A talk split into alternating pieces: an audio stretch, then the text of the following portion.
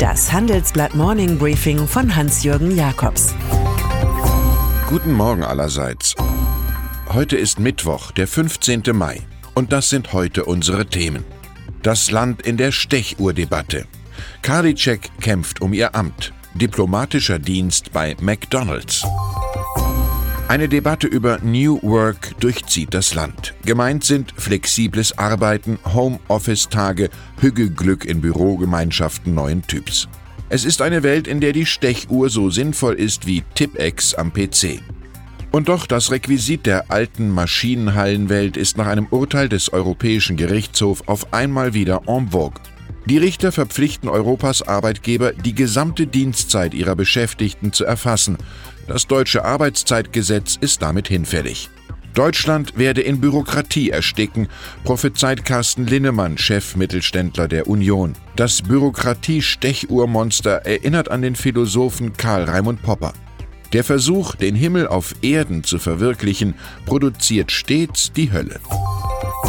Dass die Ermordung vieler Muslime im neuseeländischen Christchurch lange Minuten live bei Facebook zu sehen war, gehört zu den vielen dunklen Seiten von Social Media. Zusammen mit Neuseelands Ministerpräsidentin Jacinda Ardern wird der französische Staatspräsident Emmanuel Macron heute in Paris eine Christchurch-Erklärung veröffentlichen.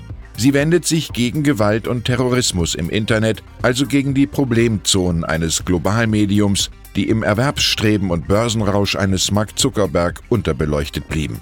Für Macron ist es eine weitere Gelegenheit, Leadership zu zeigen. Sein Plan, Europa 2050 klimaneutral zu machen, findet inzwischen sogar Angela Merkel, die Zaudernde vom Spreebogen, gut. Anja Karliczek. 14 Monate mit Verrissen hat sie hinter sich. Die Republik arbeitete sich an einer Novizin ab, die mit bizarren Bemerkungen auffiel etwa zum 5G-Netz, das man nicht an jeder Milchkanne braucht. Ab jetzt soll die Zeit der regelmäßigen Heute-Show-Erwähnungen endgültig vorbei sein. Die CDU-Politikerin mit dem sonnigen Gemüt in der Schattenecke der Politik bringt den Monatsmindestlohn für Azubis von zunächst 515 Euro auf den Weg. Bis 2023 soll er auf 620 Euro steigen. Karliczek ließ Arbeitgeber und Gewerkschaften Vorschläge machen und hat nun ein populäres Ergebnis, das ihre persönliche Wende bedeuten könnte.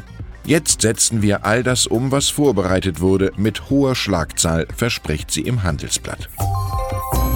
Die Heldin des Tages heißt Clara Meyer. Sie ist Schülerin, demonstriert bei Fridays for Future und trat gestern auf der VW-Hauptversammlung auf. Dort beschuldigte sie unter Applaus des Publikums den Konzernchef Herbert Dies, er tue trotz radikaler Hinwendung zur E-Mobilität nicht genug für die Umwelt. Wer glaubt, tonnenschwere Elektro-SUVs seien klimafreundlich, hat das Problem nicht ansatzweise verstanden.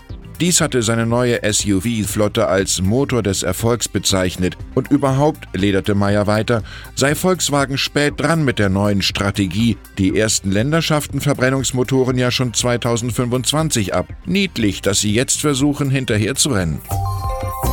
Alle Welt schwärmt von Netflix, sollte aber vielleicht mehr an Mickey und Minnie Maus denken. Deren Heimstatt Disney holt zum ganz großen Gegenschlag aus. Die eigenen Produktionen werden künftig nicht mehr an den populären Streamingdienst geliefert, sondern bleiben in der eigenen Systemwelt. Die wird jetzt durch die etappenweise Vollübernahme des amerikanischen Videodienstes Hulu erweitert. Dieser wird auf 27,5 Milliarden Dollar taxiert.